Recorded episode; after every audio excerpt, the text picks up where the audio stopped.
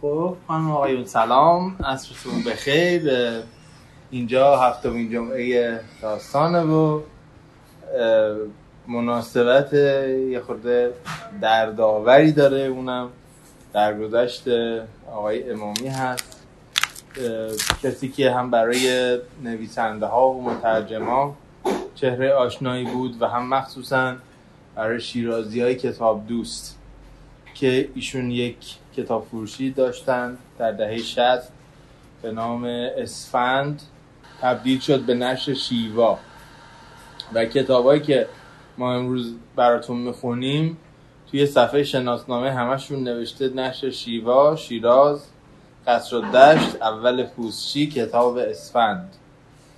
و این نش که خیلی هم مدت طولانی نتونست کار کنه و طبق معمول به دلایلی که میشه پیش بینی کرد بسته شده خیلی از کتاب هایی که اولین بار منتشر شدن و جز ادبیات پیشرو بودن رو به فضای شعر و قصه و همه فضاهای دیگه اضافه کرده به فضای ادبی آثار مهمی رو اضافه کرده.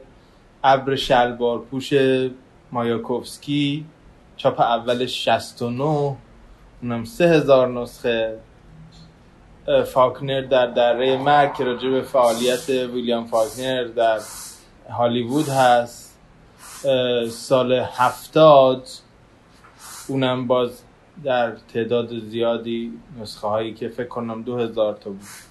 و همینطور خلاصه سونات پاییزی اینگمار برگمان. خیلی کارهای دیگه نمونه هایی از کارهای این نشر پیشرو هستن که حالا در اون فضای ایران که معمولا همه چیز توی پایتخت میگذره و همه امکانات اونجاست و همه مترجمه و نویسنده هم اونجا هستن. اینکه یک کسی بیاد در شیراز اونم در دهه شستی که مشکلات رو می‌دونید فضای سیاسی اجتماعی رو می‌دونید جنگ رو می‌دونید بیاد این کارا رو بکنه و بعد مثلا طرح جلد کتاب ها رو مرتضا ممیز مثلا می‌زده. این نشون میده که خب هزینه خیلی زیادی می‌شده از نظر هم فکری هم از نظر مادی که کتاب ها به بهترین شکل منتشر بشن و همین دلیل ما فکر کردیم نمونه های از کارهای پیشرویی که اول بار نشر ایشون عرضه کرده برای شما بخونیم. فقط قبلش در معرفی خودشون من می‌خواستم متن یکی از دوستانم یکی از داستان نویسای شیراز مشتبا فعلی رو راجع به کتاب اسفند کتاب فروشی که ایشون داشت از دهه 60 و بعد تعطیل شد با تعطیل شدن نش و بعد دوباره چند سال پیش در دهه 80 باز شد و الان هم در شیراز وجود داره و پاتوق همه اهل فرهنگ بود. سلام. به دوستان ارجمند ما. کانادا مونترال و شهرهای دیگه. غلام حسین امامی هستم متولد 1326 شیراز. تحصیلات متوسط شیراز دانشگاهی دانشگاه تهران. 16 سالگی روزنامه نگار بودم به کار شعر و ادبیات پرداختم شعر در مجلات قدیمی مجلات آن زمان فردوسی و تهران مصور. کار مختلفی انجام داد. تا رسیدیم به شغل معلمی. بعد از بازنشستگی کتاب فروشی اسفند و در سال 1366 با همکاری زندیات شاپور بنیاد راه اندازی شد و نشر شیوا. نشر شیوا حدود 21 دو عنوان 22 عنوان.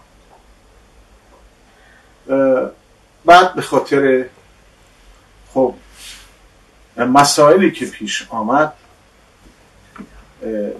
از نشر ما را محروم کردن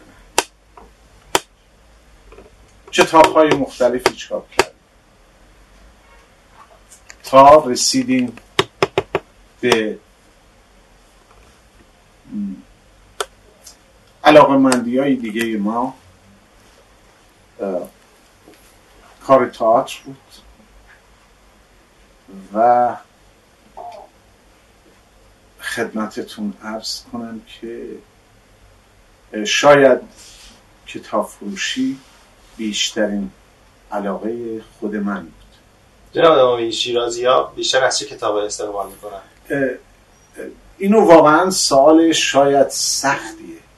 ولی در این کتاب فروشی که بیشتر مخاطبانش فرهیختگان شیرازن به طور کلی ادبیات هنرهای تجسمی فلسفه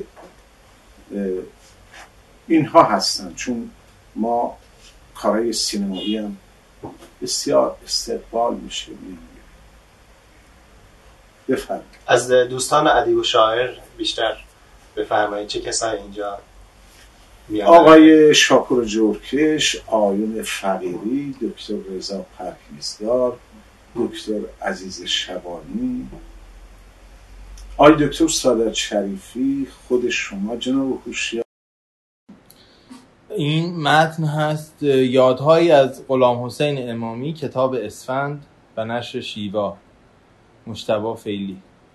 هرگاه حوث بهشت می کردم فلکه علم را میپیچیدم توی ساحلی غربی و راست رودخانه خشک را می‌گرفتم و به دری کوچک می‌رسیدم با پله هایی که پیچ میخوردند به پایین و بی زحمت عبادت و بی منت شفاعت به بهشتم میرساندند آن زیرهای زمین دنیایی بود از کتاب و مجله هایی که توی بساط هر کتاب فروش کاسبکاری پیدا نمی‌شد.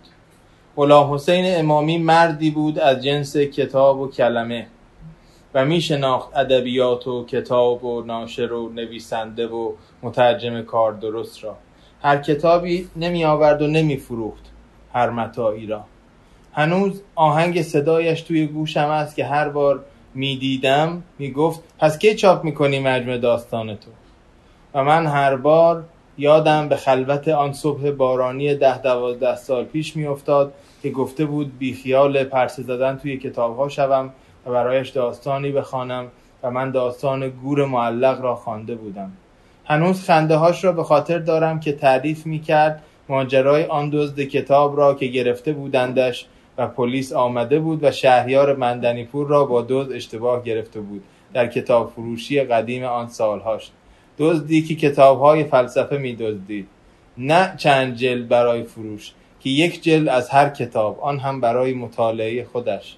ماجرای آن دزدی های مکرر کتاب های فلسفه از کتاب فروشی اسفند و به دام افتادن دزد و بحث و جدلش درباره شعر و فلسفه با غلام حسین امامی و دیگران تا رسیدن پلیس خود ماجرایی است تنز که تنها کلام تناد امامی از پس روایتش برمی آمد و بس. موقعیتی تراژیک با بنمایه‌ای از تنزی سیاه. گویی صحنه است که داستان صحنه است داستانی که داستان نویسی چیره دست فضاسازی کرده است آن انبوه ردیف های کتاب و آن چند نفر دوست نویسنده حاضر در صحنه که گلچینی بودند از پدید آورندگان آثار ادبی امامی مندنیپور شاپور بنیاد و دیگرانی که در حافظه ندارم. مقصود اینجا روایت آن ماجرا نیست. که قصه می شود بلند. قصد بیان جایی است که زمانه بر آن گذشته و رویدادهایی در آن رخ دادند و کسانی آمده و رفته و گپها زدند و گفتها داشتند. کتاب فروشی کتاب اسفند سالها پاتوقی بوده است برای اهالی فرهنگ در شیراز جایی که تنها مکان نبوده بلکه در پیوند با مقطعی چند ساله از زمان و هنگامه هایی پر از بحث های فرهنگی در باب داستان کوتاه رمان شعر ترجمه فلسفه تاریخ و از این دست تاریخچه‌ای به هم زده است از جنس فرهنگ. مکان کتاب اسفند در پیوند با زمانهای کوتاه متعالی و شریف از جنس فرهنگ به جایگاهی تبدیل شده است در خاطره جمعی بسیاری از نویسندگان و کتابخانان شیراز.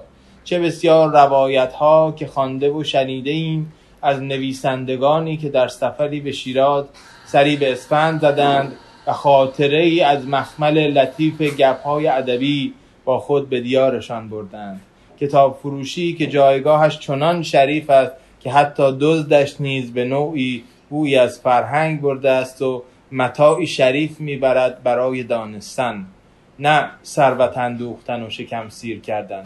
به قول محمد کشاور در آن سالهای دهه 60 و 70 که اینترنت نبود و دوران کیوس های تلفن سکه‌ای بود و حتی تلفن ثابت کمیاب بود جایی برای قرار گذاشتن نویسندگان و بودنهایی که بدون هماهنگی اتفاق میافتاد بود. هر که هوس گفتگویی داشت راه اسفند را پیش می‌گرفت و همیشه دو سه نفر اهل دل را آنجا میافت که همدلش باشند و هم سخنش اسفند عاشقان شیدای ادبیات را به خود می‌خواند و چه بسیار پسین ها که سرگشتگان داستان و شعر در اسفند منزل کردند و با واژگان مقام ساختند و چه خوش میزبان شیرین سخن و شوخ و تنازی بوده است غلام حسین امامی.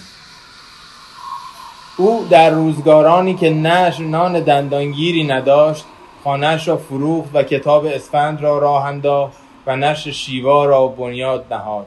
با کم و کاست روزگار ساخت به فروش کتاب های عام پسند و زرد و حتی کمک آموزشی که ریشه در فساد مافیای کنکور دارند هم تن نداد. حتی گریزان بود از آنکه خود را کتاب فروش بنامد و ساحت کتاب و منزلت مطالعه و مقام دانستن را بالاتر از آن می‌دید که فروختن شایستهش باشد. کتاب های خوبی را به مردم شناسان پاک زیست و شرافتمندانه رخت بربست به سوی دنیاهایی داستانی از جنس داستانهای سیاسنبو دل فولاد خانواده پاسکوال دوارته و ابر شلوار پوش هر کجای آن جهانهای داستانی هست خدایا به سلامت دارش و رفیق گپ و همسخن گفتش. قلم دوستانی باشند چون شاپور بنیاد و دیگرانی که به روزگارانی همدم اسفند بودند و زودتر پر کشیدند جهان فانی را. اشاره خوبی که مشتبات داره این است که بسیاری از رمان‌های خوب فارسی هم مثل همین سیاسنبوی آقای صفدری آثار داستانی و رمان‌ها مثل سیاسنبو مثل رمان دل فولاد خانم منیرو روانی پورم اون زمانی که اینها هنوز نویسندگان آنچون ورجسته نبودند و تازه کارتر و جوانتر بودند به همت و ریسک وزیری همین آقای امامی منتشر میشه از کتابایی از این نشر که توی اینترنت تونستیم پیدا بکنیم یه گزیده ای رو آماده کردیم برای دوستان که از بگمان شروع میشه با فاکنر ادامه پیدا می‌کنه و به مایاکوفسکی ختم میشه.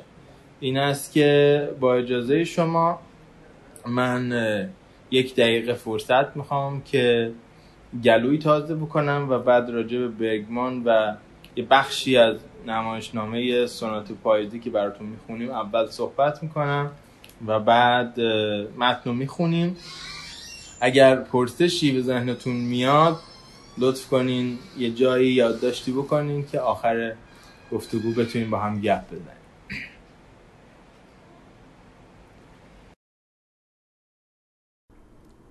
سماک تلاشی است برای آموزش های ادبی و کاربردی.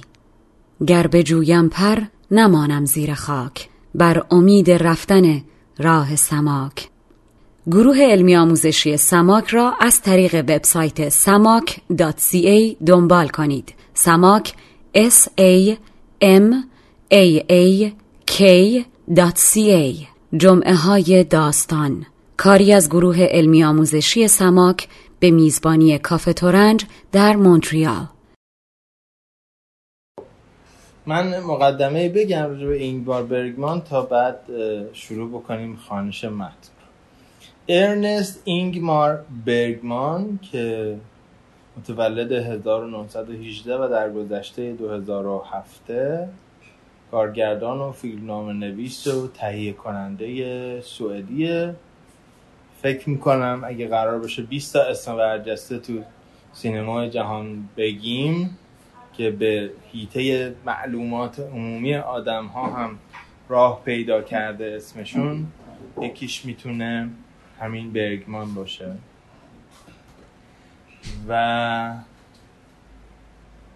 از جوانی خیلی به آثار شاعرانه و تنز علاقه داشته برگمان نخل طلای بهترین اثر تنز شاعرانه رو با فیلم لبخندهای شب تابستانی از آن خودش می‌کنه و اسکار هم یکی از جوایز کوچکیه که برگمان بزرگ برده.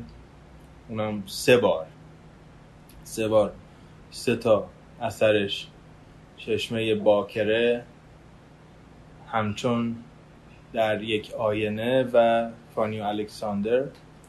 درست خوندم اسم دوم رو.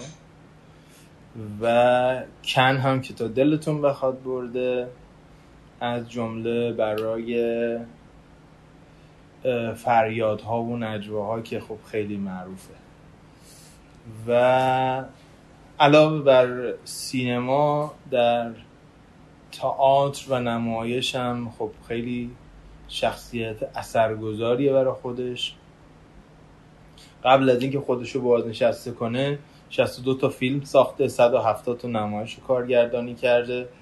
اگه بخوایم ببینین یه آدم معروف تر از خودش برای عموم مردم که میگه بیشترین تاثیر رو ازش گرفته کیه؟ اون وودی آلنه. وودی آلن میگه که برگمان کسیه که من بیشترین اثر رو ازش گرفتم. و به گونه بزرگترین فیلمساز میدونتش. دیوید لینچ استنلی کوبریک رابرت آلتمن کیشلوفسکی لارس فونتریه و تارکوفسکی. هم آدم ها و اسم بزرگی هن که میگن ما از او تاثیر گرفتیم. و این به نظرم همین اسمایی که من لیست کردم کافیه که ما بدونیم اون چه آدم تاثیرگذاریه توی عالم خودش اون دیست جهانی که برای خودش ساخته بوده. این سونات پاییزی که اول به صورت نمایشنامه نوشته میشه و ما امروز سه بخشش رو برای شما می‌خونیم. یه بخش از ابتدا یه بخش از میانه و یه بخش از پایان. این کار در سال 1978 به صورت فیلم هم در اومده که می‌تونین بعدا اگه خواستین یه جستجوی کوچکی راجبش بکنین. ضمنا همراه امروز هم من در اینجا باید معرفی کنم به هدا خانم ناسه ما البته سر یه کار دیگه ای با هم مرتبط شدیم ولی بعد من راه ایشون کج کردم به سمت داستان خانیامون از اینکه تجربه های بازیگری و فیلم و ارتباط با بزرگان مثل کیارستمی و اینا می‌گذارم. از جنبه ادبی ایشون شاعر هم هستن. شماره قبلی هفته رو اگه نگاه بکنین یه نمونه های از شعرشون رو من گذاشتم و لطف کردن به من و به این جلسه و به کافی تورنج امروز همراهی می‌کنن ما رو برای خوندن این متنایی که بیشتر به عالم سینما ارتباط داره و کمتر در صلاحیت من. خب بریم سراغ سونات بریم. من فقط منم یک دو جمله بگم. سلام کنم به همگی و بگم مرسی از فرشید عزیز که از من دعوت کرد. تا حالا چنین تجربه رو نداشتم. میشه اگر کاری بوده رو صحنه بوده یعنی تمرین شده و به این شکل تجربه نداشتم. و تجربه خیلی هیجان انگیزیه به نظرم. سونات پاییزی یکی از عجیب غریب ترین نمایشنامه‌ای بود که من خوندم در زندگیم. نمایشنامه فیلم نامه حالا به صورت فیلم نامه چاپ شده. بیست و اندی سال پیش خونده بودم و دو شاید پیش دوباره خوندمش واقعا بعد از مرسی کامپلیمان بود تقریبا دو برابر چهل سالمه. مرسی. دست پدرم درد نکنه که افتخار دادن من سورپرایز کردن اومدن. به عنوان یک ساپورت همیشگی واقعا. ولی سونات پاییزی من دوست داشتم راجبه واقعا سونات یه چند تا جمله بگم و باید بخونم. بفرم. برای همینم فرشید لطف که اجازه داد که باشه من فرشید صدا می‌کنم که من انتخاب کنم. خیلی سخته که از این فیلمنامه عالی انتخاب کردم. برای اینکه ترجیح میدم خودتون زحمت بکشید بخونید. چون به نظر من هر یه کتابایی هست که حالا من زنم راجع به زنها صحبت می‌کنم نه که تقسیم بندی باشه ولی منظورم اینه که واقعا هر زن یا مادر یا دختر که هممون بالاخره دختر یکی بودیم وقتی به این دنیایم اول واقعا باید این ام، فیلمنامه بی‌نظیر رو بخونه. و من فقط فکر می‌کنم چطوری یک مرد تونسته اینقدر زوایای باریک و تاریک و عجیب غریب رابطه مادر دختری رو بذاره توی دیالوگ های این مادر و دختر. داستان راجع به یک مادریه که دخترش ازش دعوت می‌کنه بعد از حدود هفت سال که همدیگر رو ندیدن به دیدنش بره. متوجه میشه که در واقع یه جورایی دوست پسر اون مادر فوت کرده و یک مادر که یک پیانیست معروفی حالا در اعضای دوست پسرش احتمالا و خودش با یک مردی که کشیش هست زندگی می‌کنه. خودش ایوا با همسرش ویکتور دارن با هم زندگی می‌کنن در یک کشیش نشین و از مادرش دعوت می‌کنه که پیشش بیاد. و چیزی که قرار به تصویر کشیده بشه رابطه که اصلا وجود نداشته واقعا بگم رابطه آسیب دیده که بین مادر و دختر بوده و به خاطر بیمهری های مادر نبودن مادر سفرهای کاریش و توجه نکردن به اون رابطه عاطفی بین مادر و دختر. اتفاقی هم که میفته که اینم مهمه یک اه، خواهر بیماری داشتن. که در واقع مادر اینو گذاشته آسایشگاه سالمندان و خبر نداره که دختر دو ساله که در واقع این خواهر دو ساله که خواهر خودش رو برده پیش خودش و داره ازش مراقبت می‌کنه. یعنی مادر وقتی میاد یه دفعه با حضور دو تا دخترش با هم روبرو میشه و در یک شبی یه خوابی می‌بینه و از خواب میپره و یه سری دیالوگایی بین این مادر و دختر اتفاق میفته و کمتر از اون چه که می‌خواست پیش اونها میمونه و به یه بهونه‌ای میره از اونجا. و فقط ابتداش وسطش یکی از تکگویی های ایوا دختر هست و انتها شما می‌خونید چون حیف بود که فقط اول و آخر یا فقط یه تیکش. اینکه چه جوری چه یه امید ناکامی واقعا. یه تکراری توی اول و آخر کار هست که راه به جایی نمی‌بره آخر سر. اینکه بشه اون ارتباط رو یه جوری سر و سامون داد. در حال اون تیکه وسط هم من انتخاب کردم که فقط بهتر فهمیده بشه اون رابطه گندی که بین این مادر و دختر است. بله یه فیلمی هست که میگم فیلم در دسترسی هم هست. و زیرنویس هم داره همه چیز هم داره نسخه مختلف هم هست. اگر دوست داشتین جستجو بکنین و ببینین فیلم بسیار محبوبی است خیلی هم طولانی نیست. برگمان فیلم های خیلی طولانی تر زیاد داره.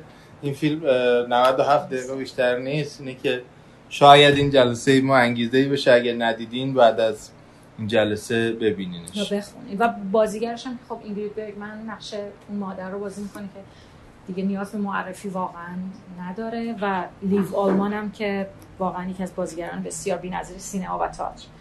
شروع کنید که بیشتر از این. پیش درآمد من شخصیتی که می‌خونم ویکتور هست. منم ایوا رو می‌خوام دختر. رو مادر رو نمی‌خونیم چون واقعا یه پرسونای دیگه باید میبردیم نبود آره، الان در. کسی دیگه. می‌خوند که الان انشاءالله دفعه. گاهی بیان که زنم متوجه حضورم شود می ایستم و نگاهش می‌کنم. خیلی دوست دارد کنار پنجره گوشه اتاق بنشیند. گمان می‌کنم دارد نامه ای به مادرش می نویسد اولین باری که پا به این اتاق گذاشت گفت او چه زیباست.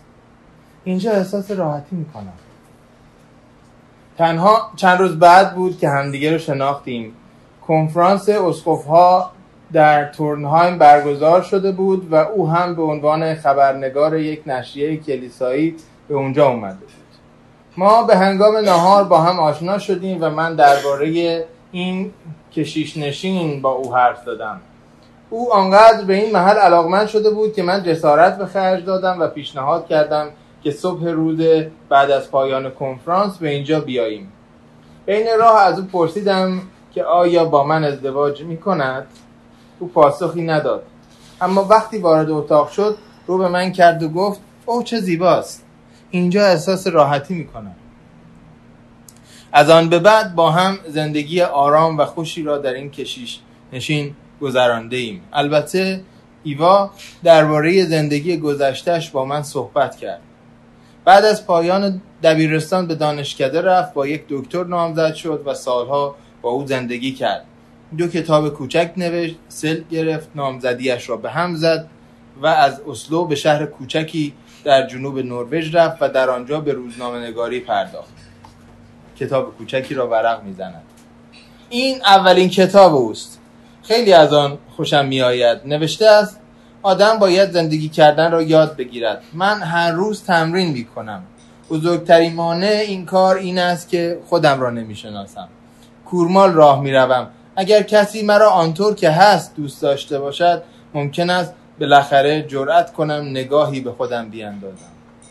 از خواندن دست می‌کشم. می‌خواهم فقط یک بار به او بگویم که واقعا و از صمیم قلب مورد محبت من است. اما نمی‌توانم این را طوری بگویم که حرفم را باور کنم نمی‌توانم کلمات مناسبی پیدا کنم.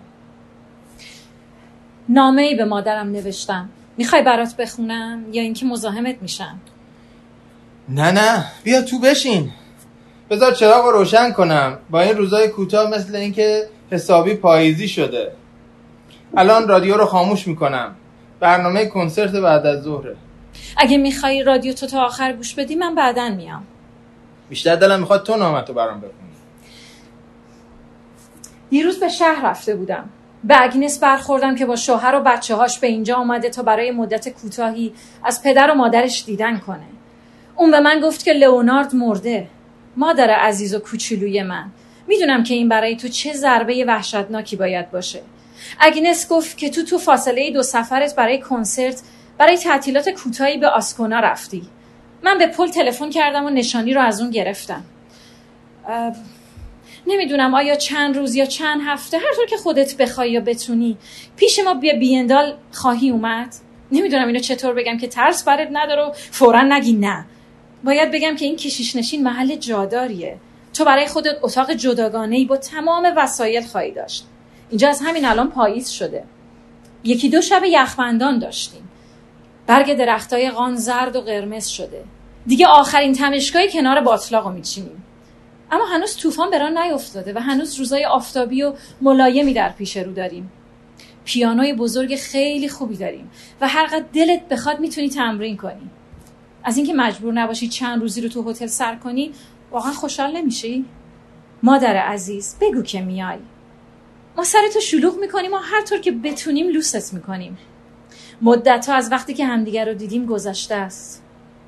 در ماه اکتبر هفت سال می با علاقه بسیار از ویکتور و دخترت ایوا.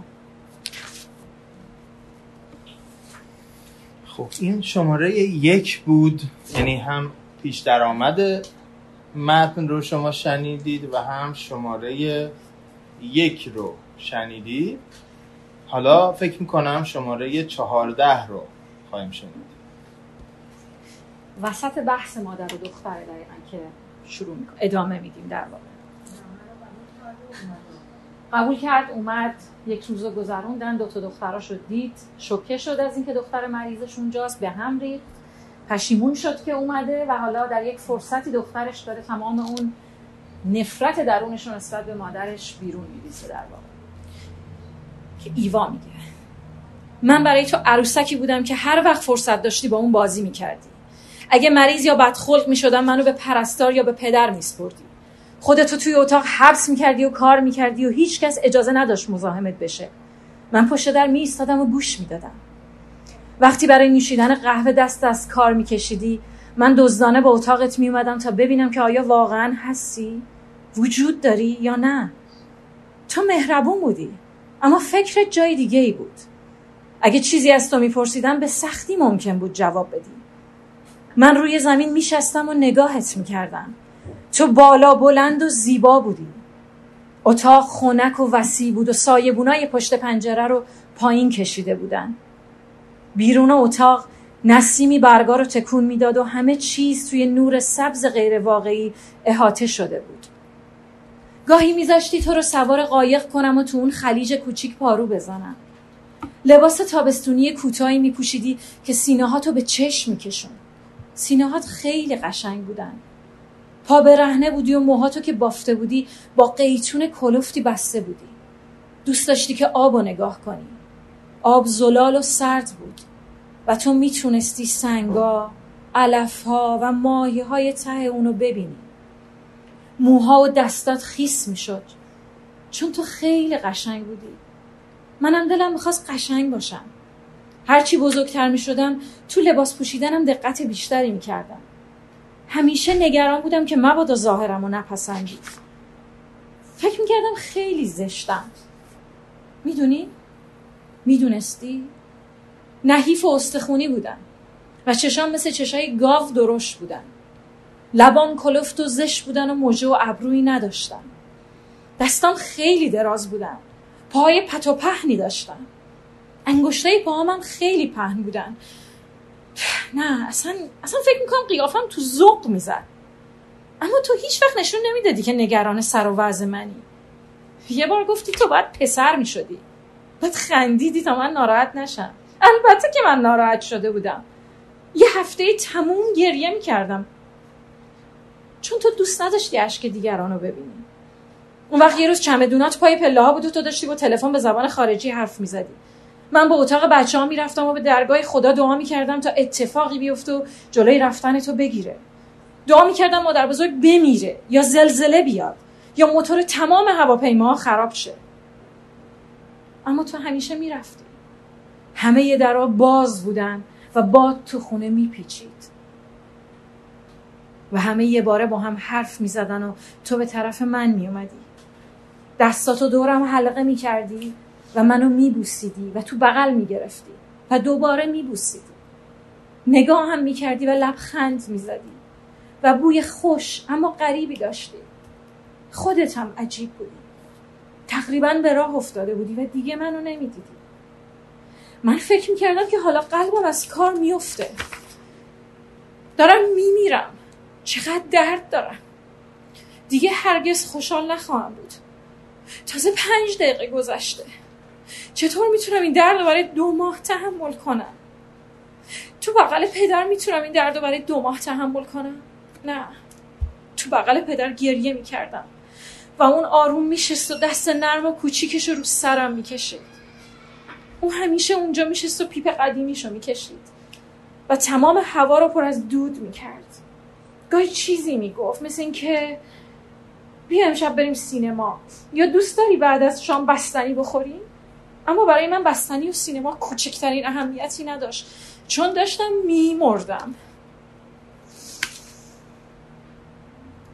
روزها پیش از اون که وقت اومدنت فرا برسه من دچار تب هیجانی می شدم و در این حال نگران می شدم که مبادا واقعا مریض بشم. چون می‌دونستم که تو از آدمای مریض دوری می‌کنی. و اون وقت موقعی که میومدی من از شادی تو پست خودم نمی گنجیدم چیزی هم نمی‌تونستم بگم. اون وقت تو حوصلت سر می‌رفت و می‌گفتی انگار ایوا از برگشتن مادرش خوشحال نیست. اون وقت گونه هام گر می‌گرفت. اما باز نمی‌تونستم حرفی بزنم. چون تو تو خونه متکلم وحده شده بودی. من به تو عشق میورزیدم. این برام مسئله مرگ و زندگی بود. یا دست کم من اینطور فکر می‌کردم. اما به حرفات اعتماد نداشتم. از روی غریزه می‌دونستم که وقتی حرفی می‌زنی منظور خاصی نداری. تو چه صدای خوشی داری مادر. وقتی کوچیک بودم و تو حرف می‌زدی صدات با تمام وجودم حس می‌کردم. و با این حال تو اغلب از دست من عصبانی بودی که چرا به حرفات گوش نمیدم. علت شاید این بود که من به صدات گوش می‌دادم. اما من یه حرفاتو نمیفهمیدم. من یه کلماتتو نمیفهمیدم. کلمه ها با لحن صدا و حالت چشا جور در نمی اومدن نه سب کن مادر. سب کن مادر حرفمو تموم کنم. می‌دونم که مستم. اما اگه چیزی ننوشیده بودم این حرفا رو نمی‌زدم. بعدم وقتی شجاعتم فروکش کنه یا وقتی جرأت جرأت نکنم بیشتر از این حرف بزنم. یا وقتی از خجالت اونچه که گفتم ساکت بشم تو می‌تونی همینطور تا دلت می‌خواد حرف بزنی حرف بزنی حرف بزنی و توضیح بدی. و من همونطور که همیشه به حرفات گوش دادم و اونا رو درک کردم باز گوش میدم و می‌فهمم. با وجود همه این حرفا اینکه آدم بچه تو باشه چیز بدی نبود. عشق من به تو ایرادی نداشت. تو من خوب تحمل می‌کردی. همونطور که تحمل سفراتو داشتی. چارلوت شاکی میشه و وحشتناک از اینکه این همه تنفر رو چرا این همه سال ایوا توی خودش حبس کرده و جواب ایوا اینه. چون تو گوش نمیدی. چون تو یه فراری رسوا هستی. چون از نظر عاطفی ناقصی. چون در واقع تو از من و هلنا خواهرش. بدت میاد. چون تو تو خودت حبس شدی و امیدی به آزادی نیست. چون تو همیشه سرت به کار خودت گرمه. چون تو منو تو زهدان سردت نگه داشتی و بیرون انداختی. چون تو رو دوست داشتم. چون فکر می‌کردم حالتو به هم می‌زنم و بیهوش و شکست خوردم.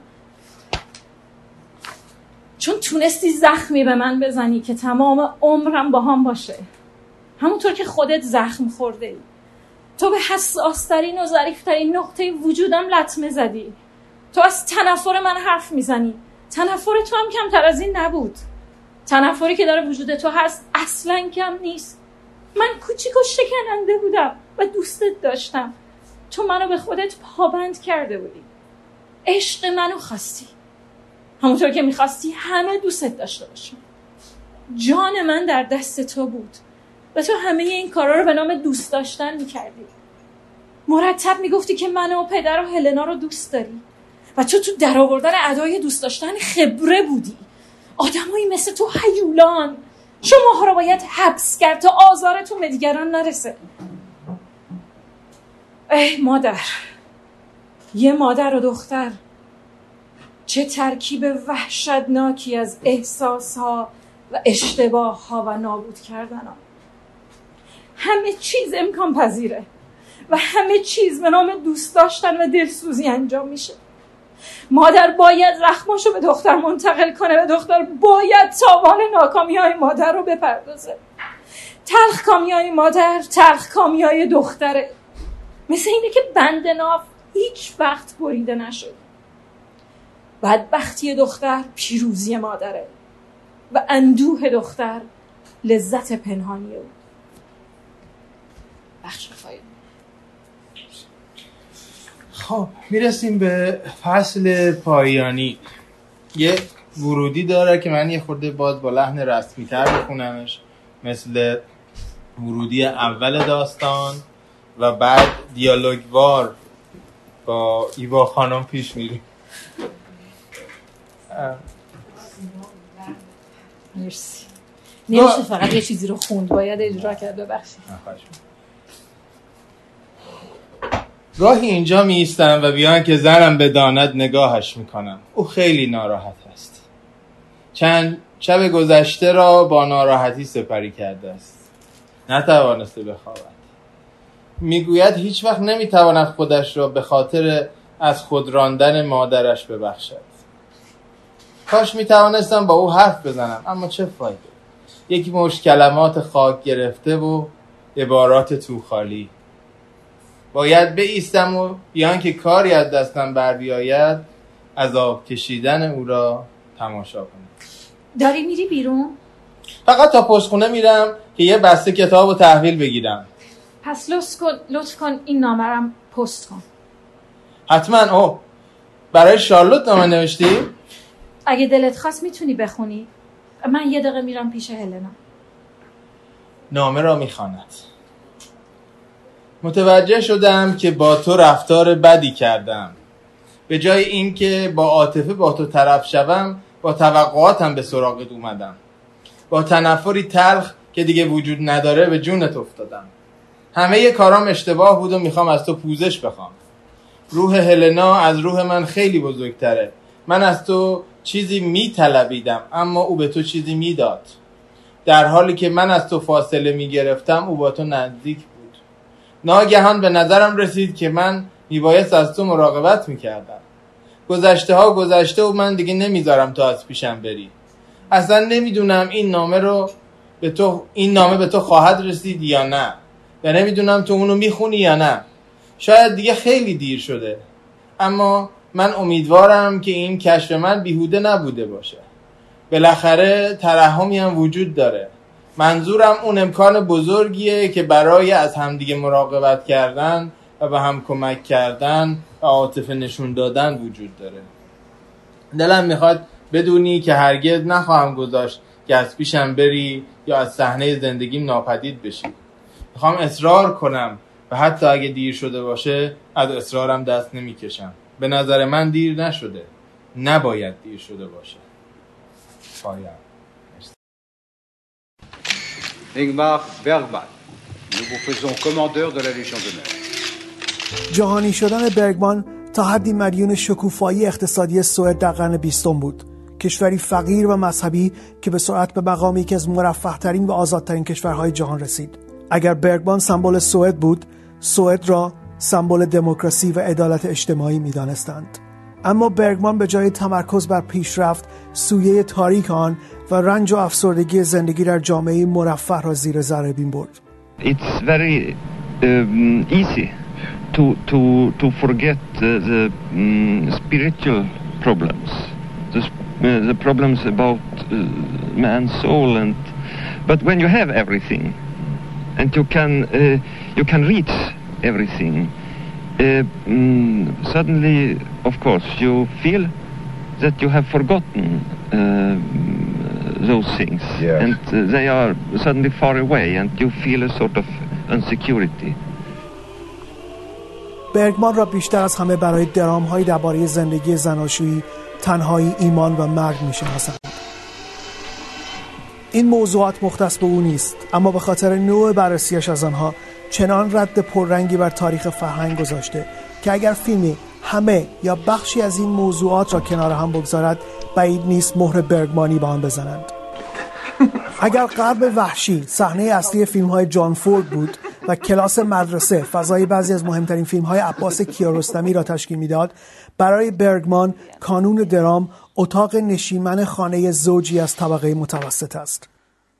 کمتر کارگردانی به اندازه او به نقاط گسست زندگی زناشویی با جزئیاتی چنین تکان دهنده نزدیک شده است. خب دومین متنی که می‌خوایم از نشر شیوا و از سفارش های آقای امامی برای شما بخونیم اسمش از فاکنر در دره مرگ من اول می‌خوام از یه جای دیگه ای از یه متن دیگه ای از سر تنبلی خودم چیزی که چند سال پیش ترجمه کردم و براتون بخونم در معرفی فاکنر و بعد استعاره دره مرگ رو توضیح بدم و بعد مجددا خدا جان برای شما از اون کتاب خواهند اه، اشکال نداره بفرمایید. اتفاقا خوش موقع رسیدین چون از یک قسمت داریم میریم به یک قسمت دیگه. شما اول قسمت دوم رسید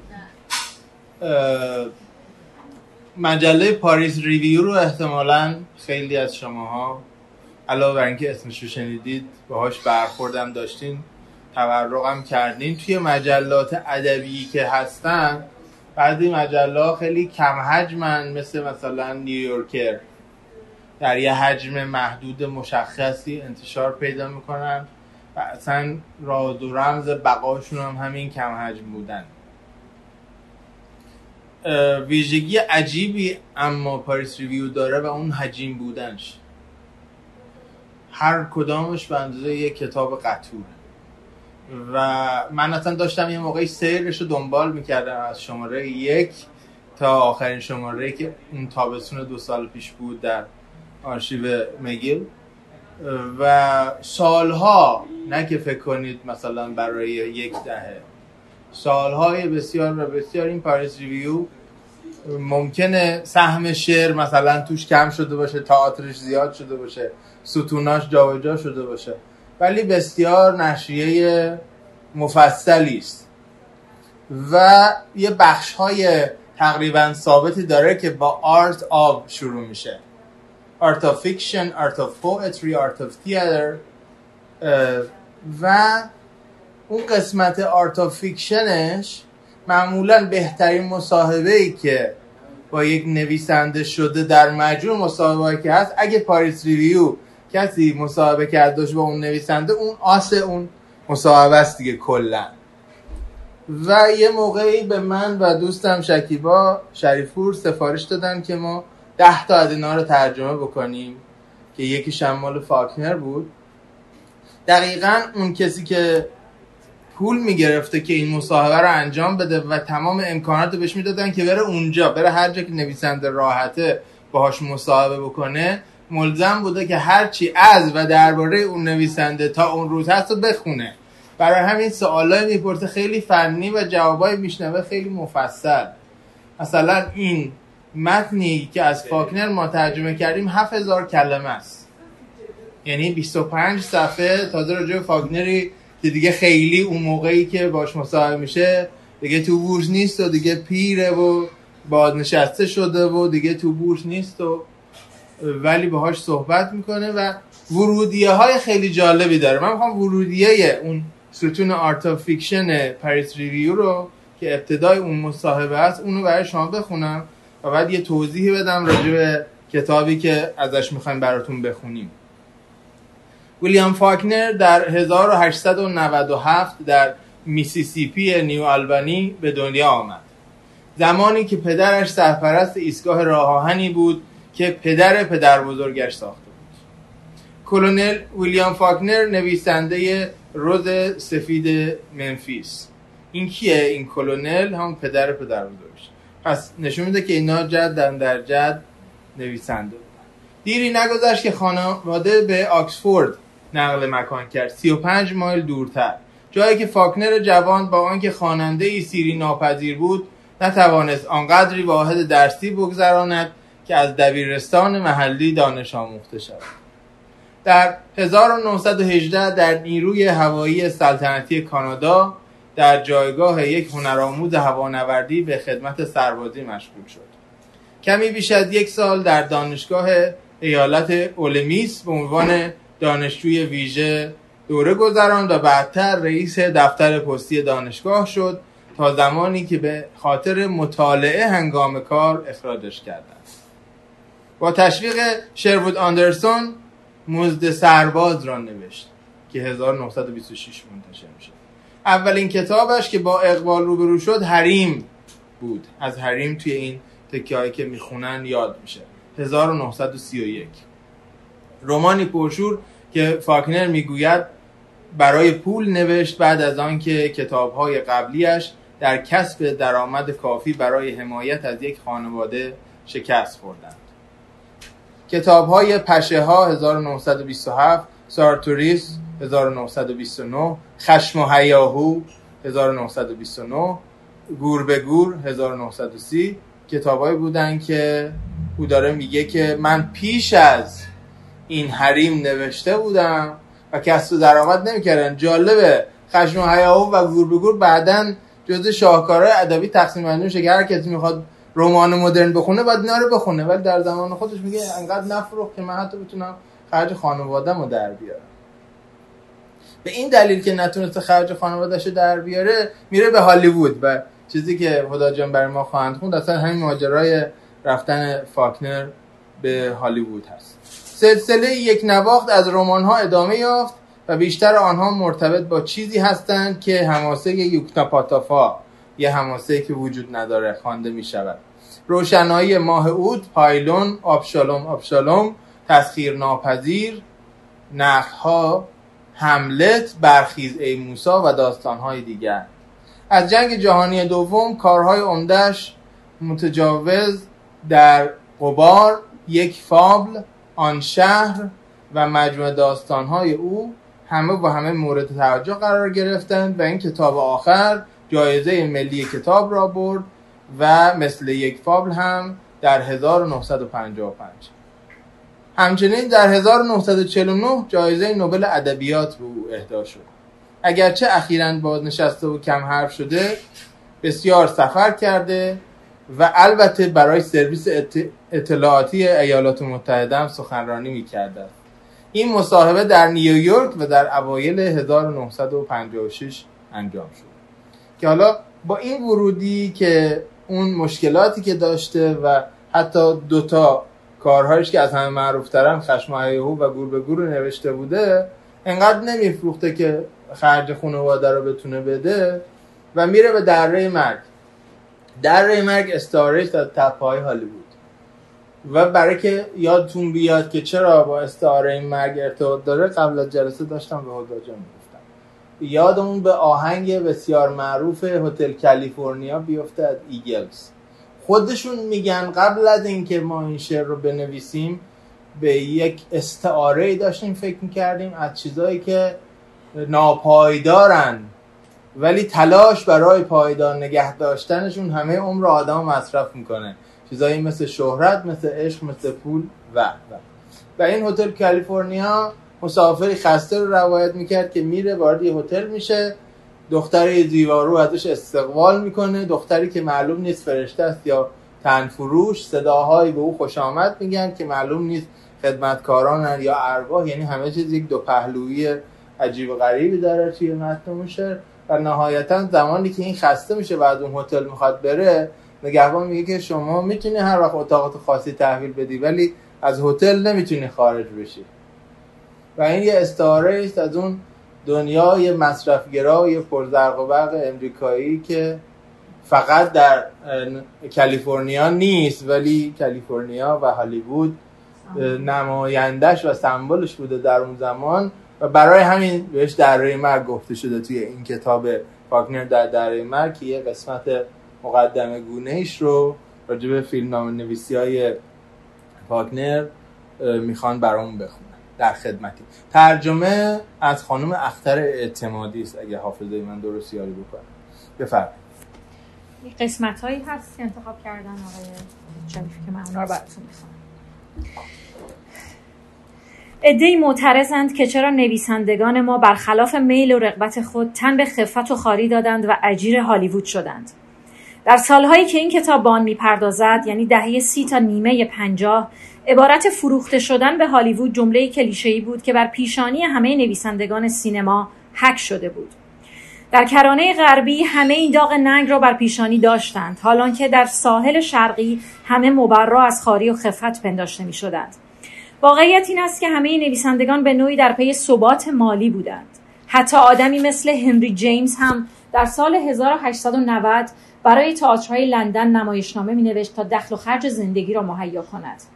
او پنج سال نوشت بیان که چندان موقعیتی نصیبش بشود اما به روان نمیسی بر دلایل اصلی او صرفا جنبه اقتصادی داشت زیرا فروش رمانهایش هرگز از حد و حدود سه تا چهار هزار نسخه فراتر نرفت و طرف که او در زمره برجسته ترین رمان نویسان آمریکایی بود.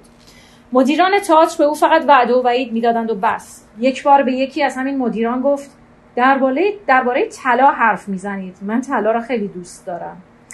فیتس جرالد و فاکنر وجوه مشترکی داشتند. هر دوی آنها رمان نویسانی بودند که ارزش ادبی آثار آنها بسیار بود ولی کتابهایشان فروش چندانی نداشت.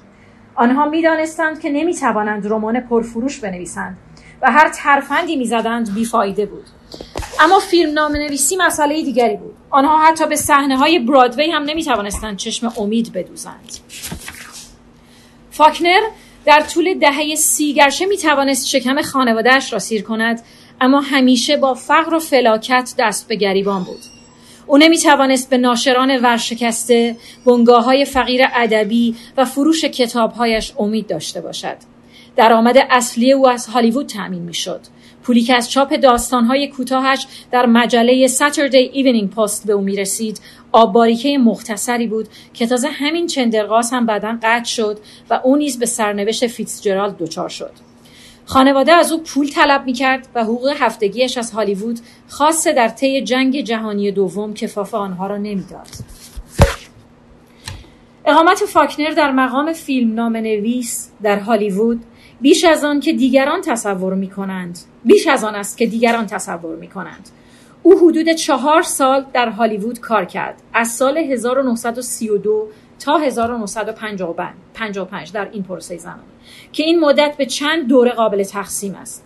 البته خود او این سالها را چندان به جد نمی‌گیرد که همین موجب اما اگرهای بسیار شده است و نیز سوالهای بسیار.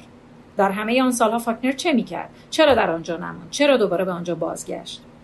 پاسخ می‌تواند این باشد. فاکنر فاکنر با استودیوی برادران وارنر شروع کرد. فیلمنامه خواب بزرگ را نوشت که در سال 1946 به نمایش درآمد. این فیلم بارها در تلویزیون نمایش داده شد و هنوز هم در فیلمخانه ها به نمایش در می آید. موفقیت آن را مدیون همفری بوگارت می‌دانند شکی نیست که نام بوگارت خاصه در آن سالها موفقیت هر فیلمی را تضمین کرد عدم موفقیت فاکنر در مقام نویسنده پولساز او را به هالیوود کشاند و چون امرار معاش او از راه نوشتن مقدور نبود بارها به هالیوود پناه برد. فقط یکی از کتابهای او موفقیتی در خور یافت و پای فاکنر را به هالیوود باز کرد. رمان حریم. که فروش خوبی داشت و یک اثر صد درصد فاکنری بود. خشم و حیاهو که اولین رمان از رمان‌های چارگانش محسوب می شود به طور متوسط در هر چاپ بیش از دو هزار نسخه به فروش نرفت. سه ناشر به تبعیت از نظر منتقدان این کتابها را با عنوانهای ستایش انگیز مبهوت کننده و متفاوت تبلیغ کردند. اما مردم به دور از این تبلیغات استقبالی از این چهار رمان نکردند. در اواخر دهه 20 پاکنر ظاهرا به کسب از طریق نوشتن وقعی نمیگذاشت و در آکسفورد میسیسیپی به انواع خردکاریا دست می‌زد. نقاشی ساختمان نجاری و حتی آموزش گلف. و نیز در سواحل خلیج در پاسکا پاسکاگولا. پاسکاگولا؟ بله، با کارهای عجیب و غریب از جمله صید میگو با ببخشید بخشایی از این بار اول دارم می‌خونم برای همین تصادم دارم. با کارهای عجیب و غریب از جمله صید میگو با قایق‌های ماهیگیری امرار معاش می‌کرد و ظاهرا همین او را کفایت می‌کرد. فاکر پس از ازدواج با استل فرانکلین در سال 1929 که از ازدواج اولش دو فرزند به همراه آورده بود به تقلای معاش افتاد. حالا که صاحب, خانه صاحب خانواده شده بود بایستی از پس مخارج آن برمی آمد. تصمیم گرفت که از راه نوشتن سروسات زندگی را مهیا کند. حریم را در پی همین توقع نوشت و بعدها اعلام کرد که به کتاب های پرفروش فکر کردم و عزم جزم کردم که خودم هم امتحانی بکنم. مدتی زور زدم تا دستم بیاید که یک آدم اهل میسیسیپی تکلیفش با تمایلات معاصر چیست. و هولناکترین داستانی را که می توانستم تخیل کنم. در حدود سه هفته داستان را تمام کردم و برای اسمیت که قبلا خشم و حیاهو را منتشر کرده بود فرستادم. بلا فاصله جواب داد خدای من اصلا نمی‌توانم این را منتشر کنم. هر دویمان را به زندان میاندازند. فاکر می‌گوید که پس از آن کتاب حریم را به بایگانی سپرد اما ناشر چنین نکرد. در سال 1930 هریسون سمیت تغییر رأی داد و نمونه های حروف چینی را برای تصحیح به آدرس فاکنر فرستاد. فاکنر وقتی نمونه های حروف چینی را خواند وحشت زده شد. دستم آمد که حسابی گن زدم. دو راه پیش رو داشتم. یا همش را پاره کنم و بریزم دور یا بازنویسی کنم. فکر کردم چه بسا کتاب فروش خوبی داشته باشد.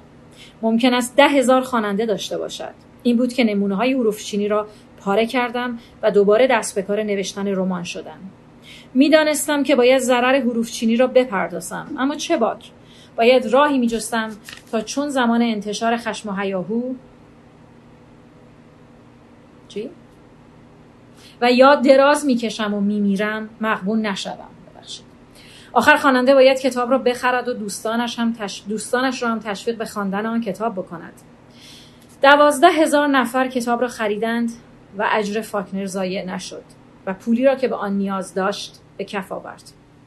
اما افسوس که اوضاع بر وفق مراد پیش نرفت و مؤسسه هریسون اسمیت شش ماه پس از انتشار حریم یعنی در اوایل سال 1931 برشکسته شد.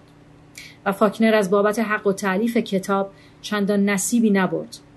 تنها پولی که از بابت حریم به فاکنر رسید در هالیوود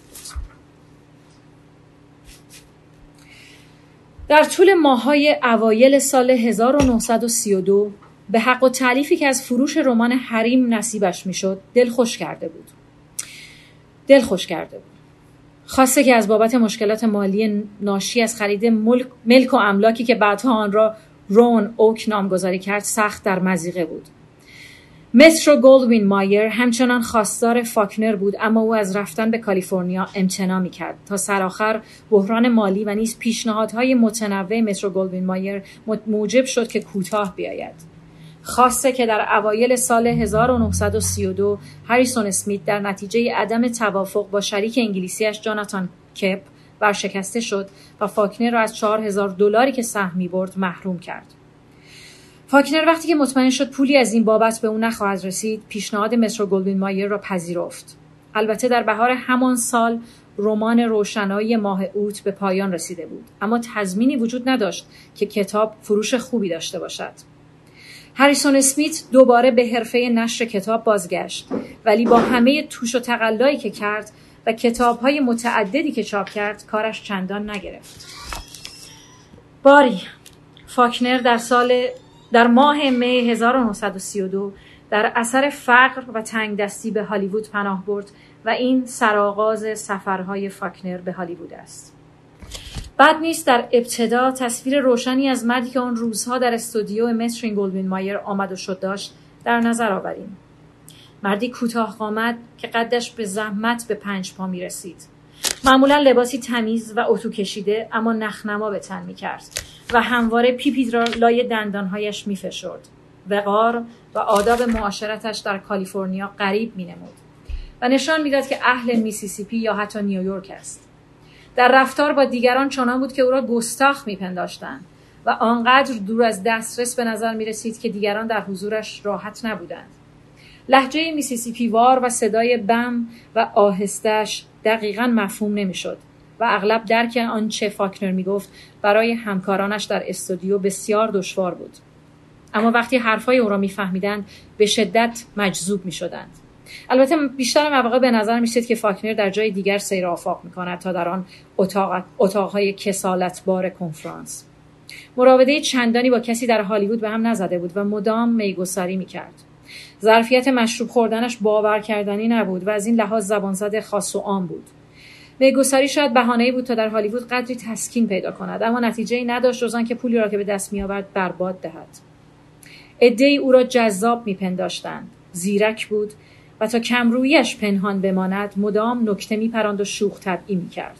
معمولا کم حرف می‌زد اما وقتی به سخن در میآمد می‌توانست به رغم متانتی که داشت ویران کند. همه چیز در او سرسری و اثر اتفاق نبود. فاکنر از همان بعد به ورود به هالیوود حاله از استوره به دور خود رسم کرد و چنان هالیوود را سرد و بیروح یافت که بلافاصله اعلام, بلافاصله اعلام کرد که در استودیو به اندوه مبتلا شده است و این بهانه ای بود تا به دره مرگ پناه ببرد. راستش را بخواهی ترسیده بودم. از حیاهویی که هنگام ورودم برپا شده بود وحشت کرده بودم. وقتی مرا به سالن نمایش فیلم بردند و گفتند که همه چیز رو به راه است دست پاچه شدم. و چرا دره مرگ؟ گفتنی است که دو فیلمساز یعنی فون اشتروهایم و آنتونیونی که چهل سال از هم فاصله داشتند نیز شیفته آن مکان شده بودند. در هر دو فیلم هرس و قله زابریسکی از دره مرگ به عنوان محل گریز شخصیت های اصلی استفاده شده است و شاید همین جاذبه پنهان بود که فاکنر را به آنجا فرا می‌خواند. به متروک ترین نقطه زمین در آمریکای شمالی.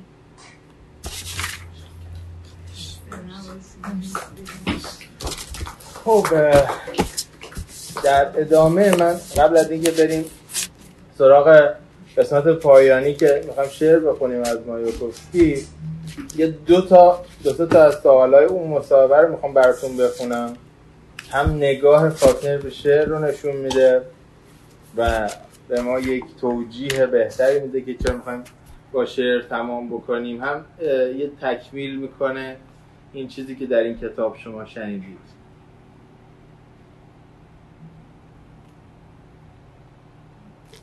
مصاحبه کننده پرسه که درباره خودتون در جایگاه نویسنده چی فکر می‌کنید؟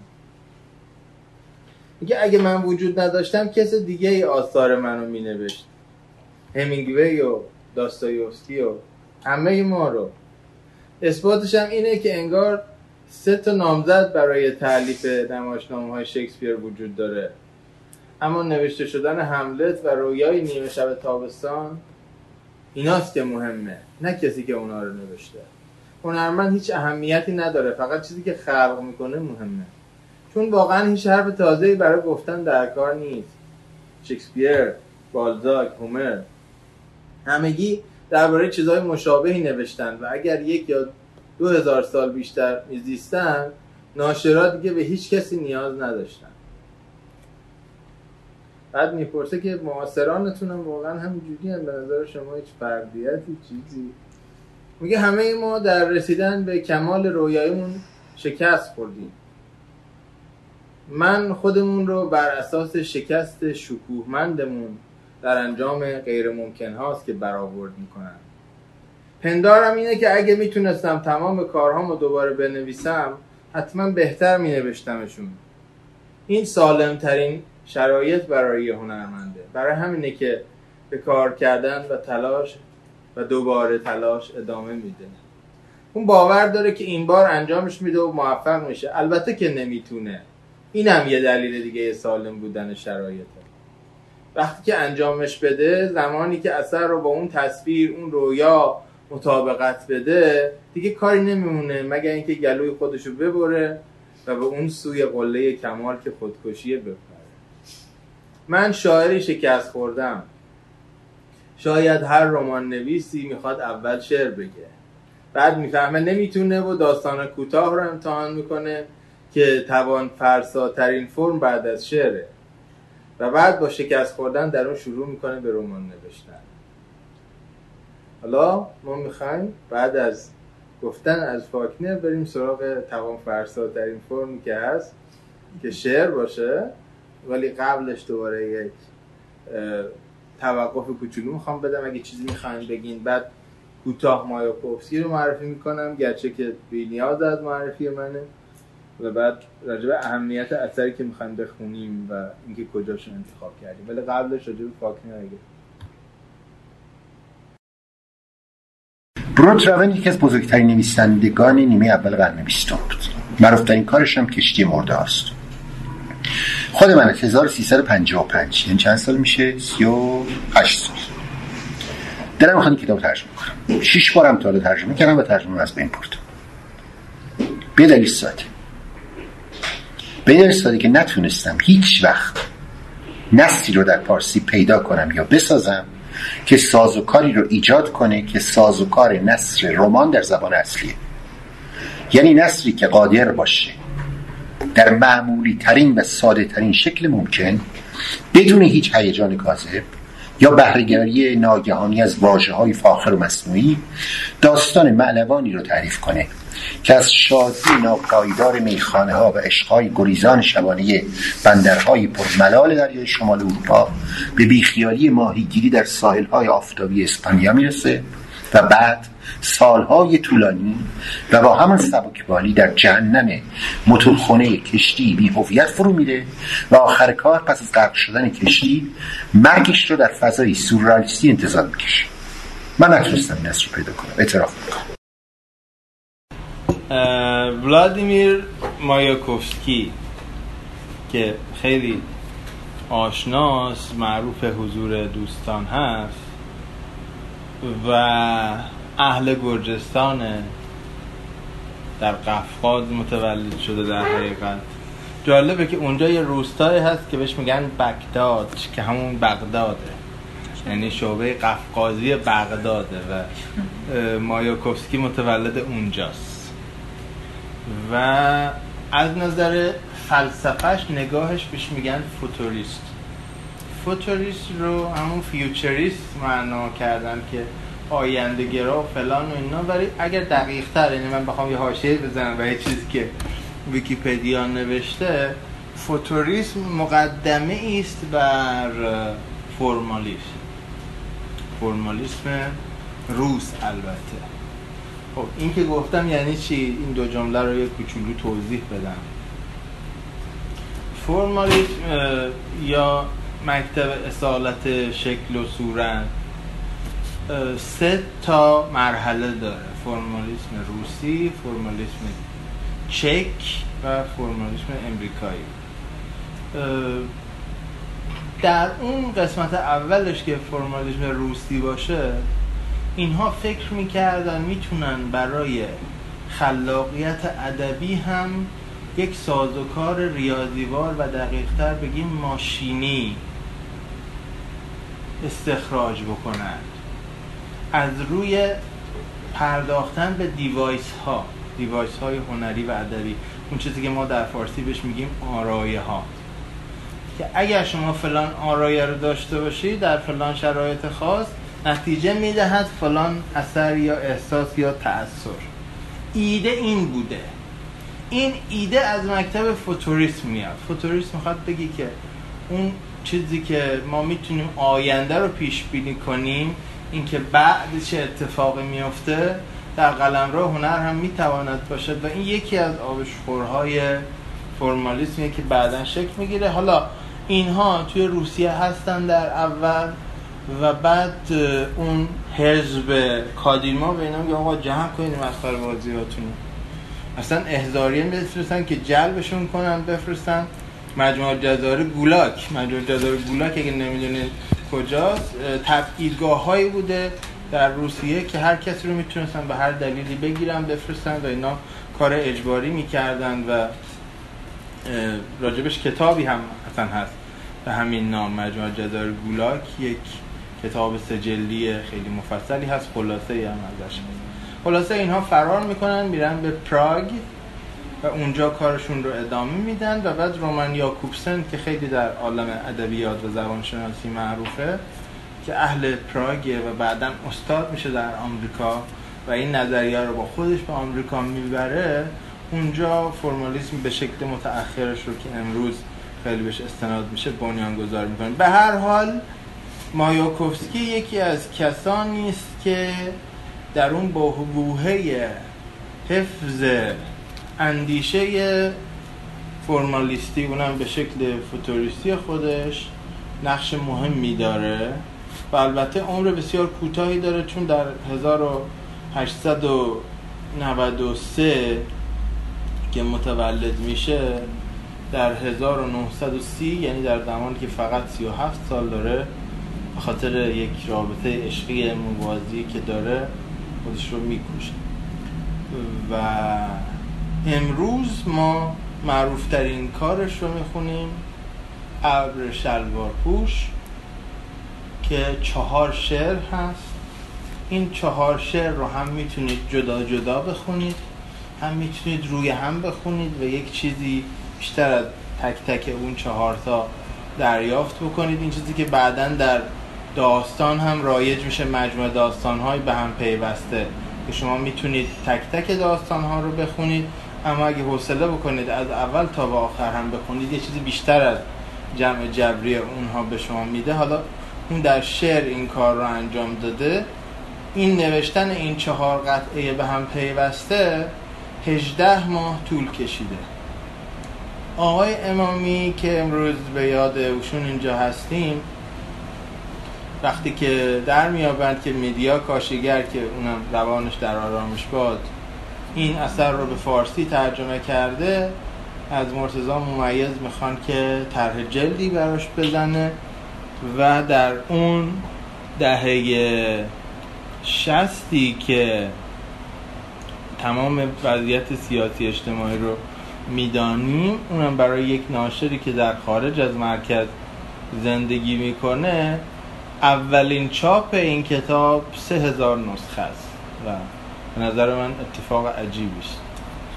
ما قسمت چهارم رو برای شما می‌خونیم گرچه که همش تگویی جناب مایاکوفسکی با ماریاست اما ما صفحه به صفحه با همدیگه عوض می‌کنیم که فضای ذهنی بیشتر و بهتر رو با شما جلب کنیم. صفحه چنده؟ صفحه پنجاه و پنج. ببخشید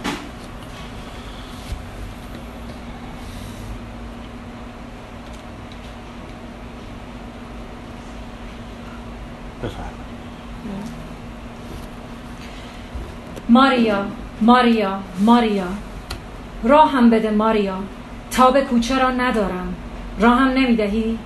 می‌خواهی گونه هایم گود مزه از دست داده چشیده خاص و عام بیایم پیشت؟ با صدایی بیدندان بگویم به تو اینک شده مردی قابل اعتماد؟ ماریا نگاهم کن. پشتم خمیده شد در کوچه. مردم چشم تنگ می کنند چشم های از چهل سال ولگردی فرسوده. مردم چربی چربی گواتر چهار طبقهشان را سوراخ می کنند بر نان کپک زده نوازش هنوز به جای مانده بر دندانهایم می خندند حق باران بر پیاده روها پیاده روهای ولگرد.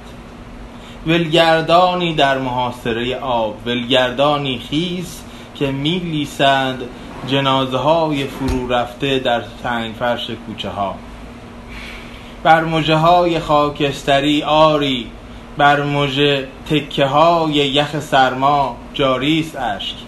آری کوزه باران می مکد. آبران با چشمان بسته لوله های آب در درشکه ها برق می‌زنند و پهلوانان از پرخوری میترکند. می چکد از لای شکاف ها پیه تنشان. جاری می شوند در آب کدر. درشکه ها نانهای مکیده شامی های دندان گزیده. ماریا آیا می شود در گوش فربه حرف محبت زد؟ پرنده گرسنه است. پرنده پرصداست پرنده به آواز زنده است. من ماریا من مردم. مردی ساده. مردی که قی کرده است او را شب مسلول در دست کثیف خیابان پرسنایا من همینم که هستم قبولم داری؟ ماریا راهم بده. می‌بینی انگشتانم متشنج میفشرند خرخره آهنی زنگ دارد ماریا کوچه جنگل جانوران وحشی است. ببین بر گلویم نه جای انگشت جای زخم است. در را باز کن. درد دارم. می‌بینی فرو رفته است در چشمم سنجاق سر؟ در را باز کرد. خوشگل من قشنگم از من نترس. نخواهی یافت بر گردن گاواسایم مانند کوهی مرتوب اجتماع شکم عرق کرده زنان را. میدانی زندگی من غرق است. در هزاران عشق بزرگ پاک هزاران عشق کوچک ناپاک. نترس. در این روزگار سیاه خیانت از کف دادم هزار چهرم را لشکر معشوقه های مایاکوفسکی را. اما باور کن در قلب من دیوانه معشوقه هایم خاندانی پرسلالند خاندانی همه شهبانو. ماریا با برهنگی آزرم گریزت با لرزه پردلهورت بیا. نزدیکم شو بده به من معصومیت لبانت را. من و دلم هرگز نبوده ایم با هم تا یک بهار و در زندگی من نبوده است جز یکصد نوبهار. ماریا تیان مراد شاعران است اما من جسمم. من سر تا پا مردم. نمی‌خواهم جز جسمت در طلب جسمت. مسیحی وار می‌گویم خدایا برسان روزیم را قوت لایموتم را. ماریا مال من شو. ماریا میترسم از یاد ببرم اسمت را. به سان شاعران که میترسند از یاد برندان کلمه را که زاده شد از شکنجه شب. آن کلمه را که می نماید همتراز خدا. اما همیشه به یاد خواهم داشت جسمت را. اما همیشه دوست خواهم داشت جسمت را. اما همیشه پاس خواهم داشت جسمت را. بدان سان که سربازی جنگش در هم شکسته بی کس و بی مصرف پاس می دارد تنها پای بر جای ماندهش را. ماریا مرا نمی‌خواهی؟ مرا نمی‌خواهی. افسوس. افسوس باید باز بکشم بار قلبم را. با درد و با اندوه آنسان که سگی باز می‌کشد تا لانه اشک ریزان. پایش را که از جا کنده است قطار. من با همه خون قلبم با رخت یک دست سفید قلبم. با گلهای خاکی که چسبیده است به آن باز میگردم به جاده. سر یحیا آن استاد تعمید خورشید چرخان در گرد زمین هزارها هزار بار خواهد رقصید هیرودیاوار وقتی تمام شود رقص عمر من پخش خواهد شد رد پایم در هزاران هزار قطره خون. می‌روم به آن بالا پیش پدرم. سیاه از شب خوابی در فاضلاب می ایستم در کنارش. سر به گوشش می‌برم. می‌گویم قربان خسته نشده اید از هر روز چرخاندن نگاه مهربانتان در مربای ابرها؟ بیا بر درخت خیر و شر بزمی برپا بزمی کنیم برپا تو طبق معمول حتی در هر گنجه هم خواهی بود. ما با شرابهایمان. پتروس حتی پتروس آن هواری اونق را خواهیم آورد به رقص. بهشتی خواهیم ساخت. پر از هواهای خوشگل. پدر امر کن گوش به فرمانم. آیا همین حالا می‌خواهی خوشگلترین خانم این خیابان را پیشکشت کنم؟ نه؟ پدر ابروی خاکستریت را گره نینداز سر پرمویت را تکان نده می‌دانم. در دل می‌گویی کیست این یارو؟ این بالدار که پشت سرم ایستاده آیا اصلا معنای عشق را می‌داند؟ آری من هم فرشتم من هم فرشته بودم. من هم نگاهی داشتم همانند نگاه خروس قندی. اما چه کنم؟ خستم. نمی‌خواهم به مادیانهای شکری بلوری هدیه کنم جامهای پرنقش و نگار. پدر من از تو دو دست دارم من از تو لب دارم. پس چرا نمی‌توانم ببوسم ببوسم ببوسم ببوسم و هر بار درد نکشم؟ تو را قدرتمند میپنداشتم. اما تو ضعیفی. تو کوچکی. دیدی؟ کفر گفتم. حالا چاقو هم بکشم. لاشخورها بالهایتان تنگتر. در بهشت جا کمد. ده گفتم تنگتر. چرا بالهایتان خیس است؟ چرا بالهایتان از ترس مرده؟ اما تو اود زده اود خور من شکمت را سفره خواهم کرد. من شکمت را جر خواهم داد. از اینجا تا آلاسکا. ولم کنید. کسی جلو دارم نخواهد شد. دروغ گفتم؟ آیا حقش را داشتم؟ آرام باشم؟ از این هم آرامتر؟ ممکن نیست. می‌بینید باز آسمان سرخ است از خون کشتار. باز ستاره ها را سر بریدند. هی با تو هم آسمان. بردار کلاهت را. دارم سان می‌بینم. صدایی بر نمیخیزد. جهان گوش گندش را گوش پر ستاره پرکنش را بر روی دست گذاشته است. خفته است.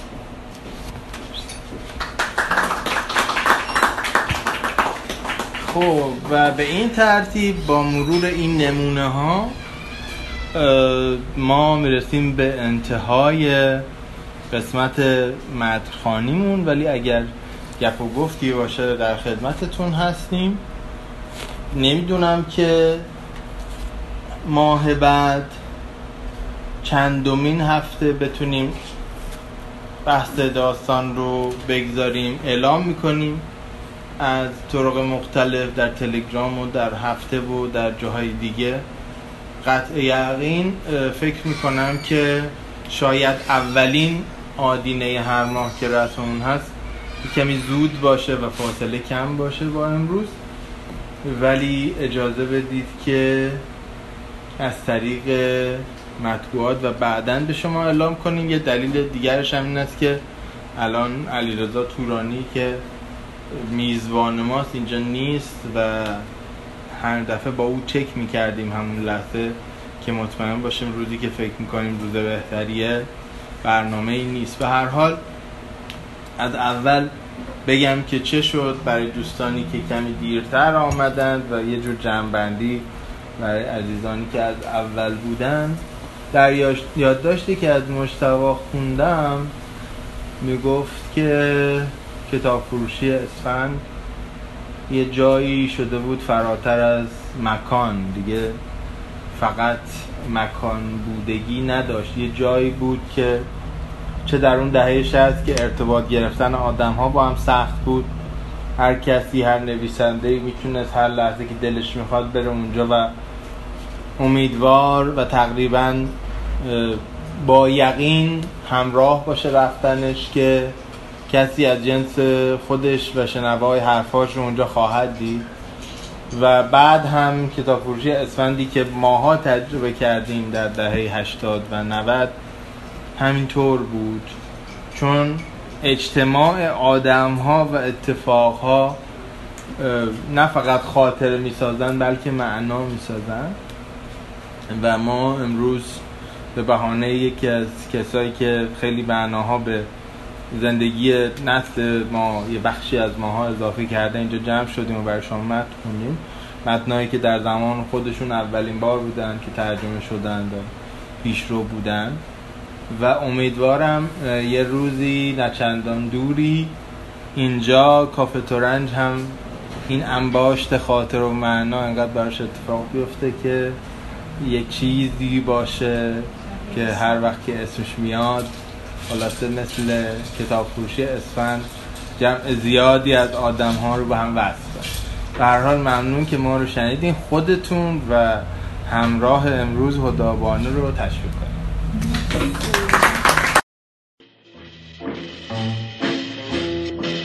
در دل شب مست و شیدا با خیالت مونده تنها. ساغر من خالی از می می‌گذارم سر به صحرا.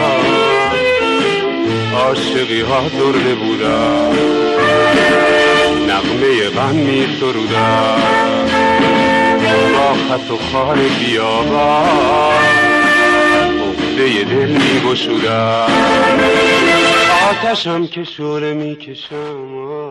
به یاد عزیز تازه سفر کرده مرد لبخند و کتاب آرامش. غلام حسین امامی. از فر اسفند. غم در دل شب مست و شیدا از تو می گفت. بی خاطرات و گفتگوها از تو می گفت. لب لخته ای آزرده بود و آه عهدش. خسهای حسرت در بیابان هم نوردش. اسفندها بر آتشت بیدود در تاب. تیری چو دیجور و شامی خالی از خواب. ما با غم تو مهربان با هم نشسته. جای تو او دم می‌زند با مای خسته. حالا به پای غم سبوی دل شکستن بی آن بهار جاودان یک سو نشستن سهم چو من سرگشته های دوردست است. یک دم کنار من بمان یادت نرفته است؟ یاد قشنگت آتشی در برف و ظلمت. یادت رهایی از شب و زندان و وحشت. نه رنگ گرم و زنده آوازها کو. شبگردی زیبا پر از شیرازها کو. آن شعر رویای شقایق یادتان هست؟ زیبایی نام دو عاشق یادتان هست؟ ما از شراب و پاره محتاب با تو داریم صد راز مگوی ناب با تو. آن سوی شب این سوی این رؤیای تاری گل می کنی با آن صدای گرم جاری. ما با غم تو مهربان در کار پیوند پیوند تیر تار با آن فر اسفند. یادت شرابی منتشر در شام شیراز چون شطح نابی در کتابی تا ابد باز. هر جا تو باشی باغهای توت آنجا. دریا و نان و معدن یاقوت آنجا. فرشید سادات شریفی دوم جولای 2019 این شعر رو به یاد ایشون و نوایی از مهرپویا و شعری از رسول یونان که با او شنیدیم و خوندیم. بداهتا سرودم و بعد با اندکی جابجایی ابیات حالت موشح هم پیدا کرد. اگر به اولین حرف هر کدوم از ابیات توجه بفرمایید. یادش همیشه با ماست.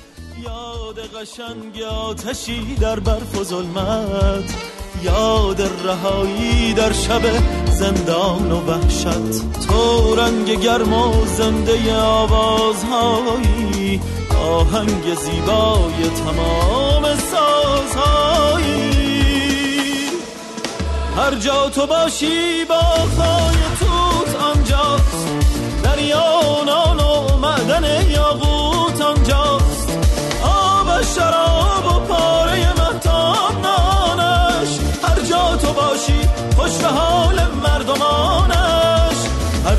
تو باشی با خای توت آنجاست دریا نان و معدن یاقوت آنجاست. آب شراب و پاره مهتاب نانش هر جا تو باشی خوش به حال مردمانش